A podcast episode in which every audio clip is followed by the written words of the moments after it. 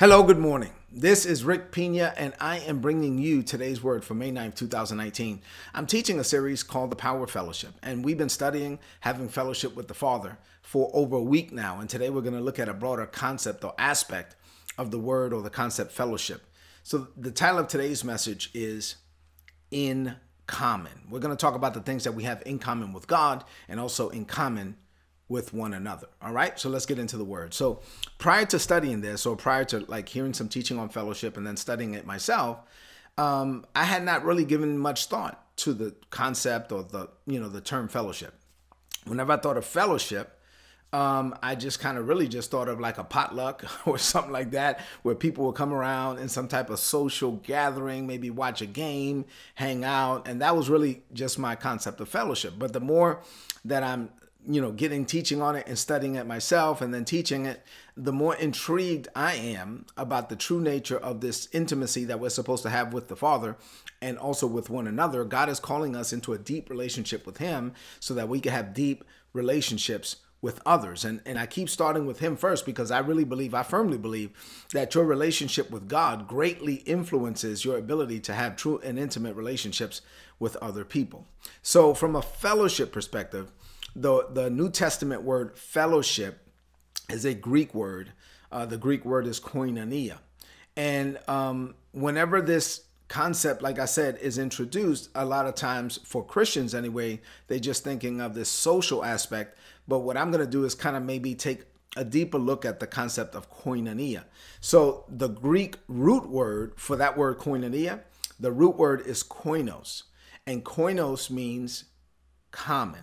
So basically, you know, you gather around with people um, based on what you have in common with them. And when we're talking about having fellowship with the Father, is about celebrating what we have in common with Him. So true fellowship with God is realizing that you know what I am. I was created in the very image and the very likeness of God. True fellowship with God is is celebrating the fact that I am more like God than I am unlike Him.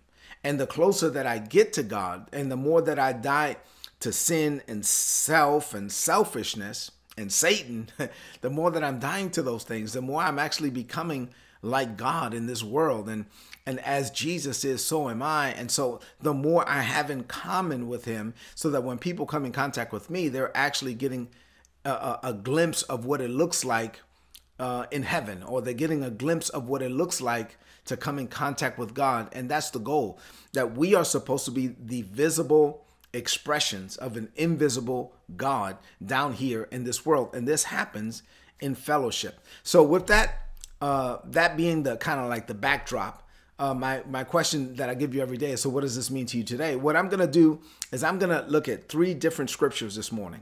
So this word koinonia is translated different ways in the New Testament. So I'm gonna look at three different scriptures where the word koinonia was translated differently and is three different contexts. Uh, you know, uh, and so when we look at the different aspects of this word, I believe it will give us a better understanding of what God is looking for in us. All right, you ready? Can we do that? So I have three things to share with you this morning. They're based on three different scriptures. Let's look at those. Let's get into them. Open up your heart now to receive what God is saying. Here we go. Three things. Number one, let's take a take a look at Acts two and forty two. So in the book of Acts, um, the second chapter. This is basically the New Testament church had just been birthed after the day of Pentecost. And this is what the Bible says in verse 42. The believers spent their time, brand new believers, brand new church, the believers spent their time listening to the teachings of the apostles. And then the Bible says they shared everything with each other, they ate together, and they prayed together. But the word shared there is this Greek word koinonia. So they shared everything with, with each other and they ate together, they broke bread, and they prayed with one another. So here, in this context, this is kind of like the more traditional context, I would think. Um, but here you have New Testament believers, early church believers that are gathering around what they have in common. What do they have in common? They have God in common. And so since Jesus is what they have in common, they are gathering gathering around and they are connecting with one another based on what they have in common and their underlying bond is God himself. This is an image of the type of fellowship that we should enjoy across the body of Christ. I know, for example, me in my military years, I still travel now, uh, but I don't travel as much as I did in the military, thank God. Uh, but when I was in the military, I remember just, you know, having this peace in my heart that I could get on a plane and literally go anywhere in the world. And when I got there, I knew that I would encounter brothers and sisters in Christ, that, that I have this global family, right? This this ecclesia, this this global universal church um, that I can go anywhere on this planet and I'm going to find people who name the name of Jesus. And, and because we have that in common, then we can gather around what we have in common. Now, sure, there's different denominations and sure, we have different practices and, and some people worship on Saturday, some people worship on Sunday. Uh, uh, some people baptize babies. Some people don't. Some people baptize in the name of the Father, Son, and Holy Spirit. Some people baptize in Jesus' name only. Uh, some people, like, you know, believe in tongues. Some don't. Some wear robes. Some wear skinny jeans. You know, at the end of the day, uh, that's all. Yeah, we may have our differences, but that doesn't matter. We have too much in common to be uncommon with one another. We can gather around having Jesus in common and then celebrate that, right? And so this is the picture of fellowship in Acts 2 and 42. Now, number two, Second Corinthians 9 and 13 says, now this in Second Corinthians chapter 9, this is uh, uh, the whole context here is about giving financially.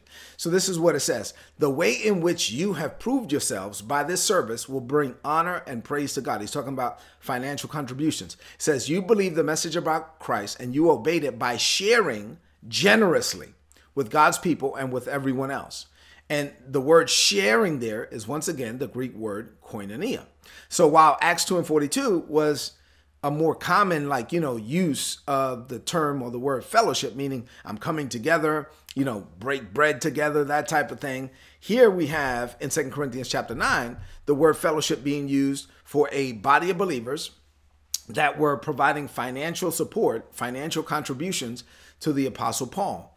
And the word koinonia is used to describe the spirit in which they gave. So it's not that just that they gave, no, is that they gave with a willing heart, is that they gave as an expression of the heart of God, right? Because the heart of God is to give. So this willingness to give was birthed out of their fellowship with God Himself. So for us today, this is a reminder that when you have true intimacy with God, that you can you can enjoy everything that you have in common with Him. That's fellowship, and and it can be seen in everything that you do. Even when you're giving, like a financial contribution, you should be giving as a visible expression of the heart of God Himself. You should be giving as a celebration of what you have in common with God, a God who gave, a God who gave his best. That is, even in your giving, that's fellowship. And then number three, in Philippians 3 and 10, uh, the Bible says, this is the Apostle Paul writing in a different context.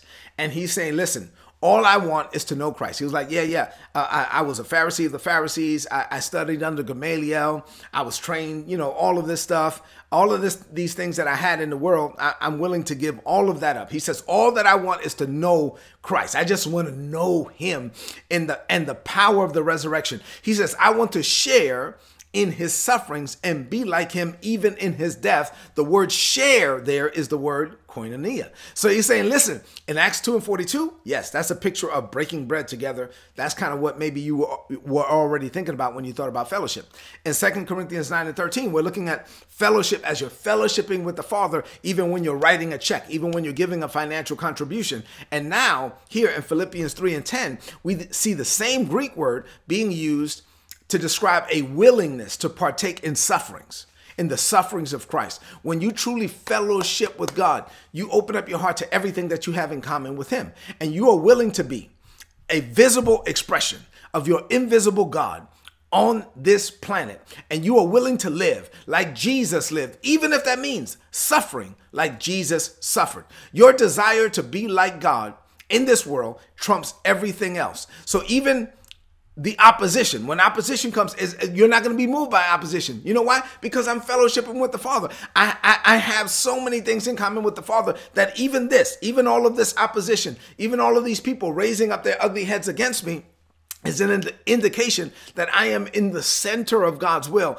and I am not facing this thing alone. And I can face it because I am not the one doing it. It is the Father living in me. He gives me the words and He performs the work. And God is in me and on me and with me and for me. And I have a God who will never leave me nor forsake me. And so, yes, I can face opposition and I can come out on top because I am not facing this thing alone. I have fellowship with the Father, even in sufferings, even in hard times.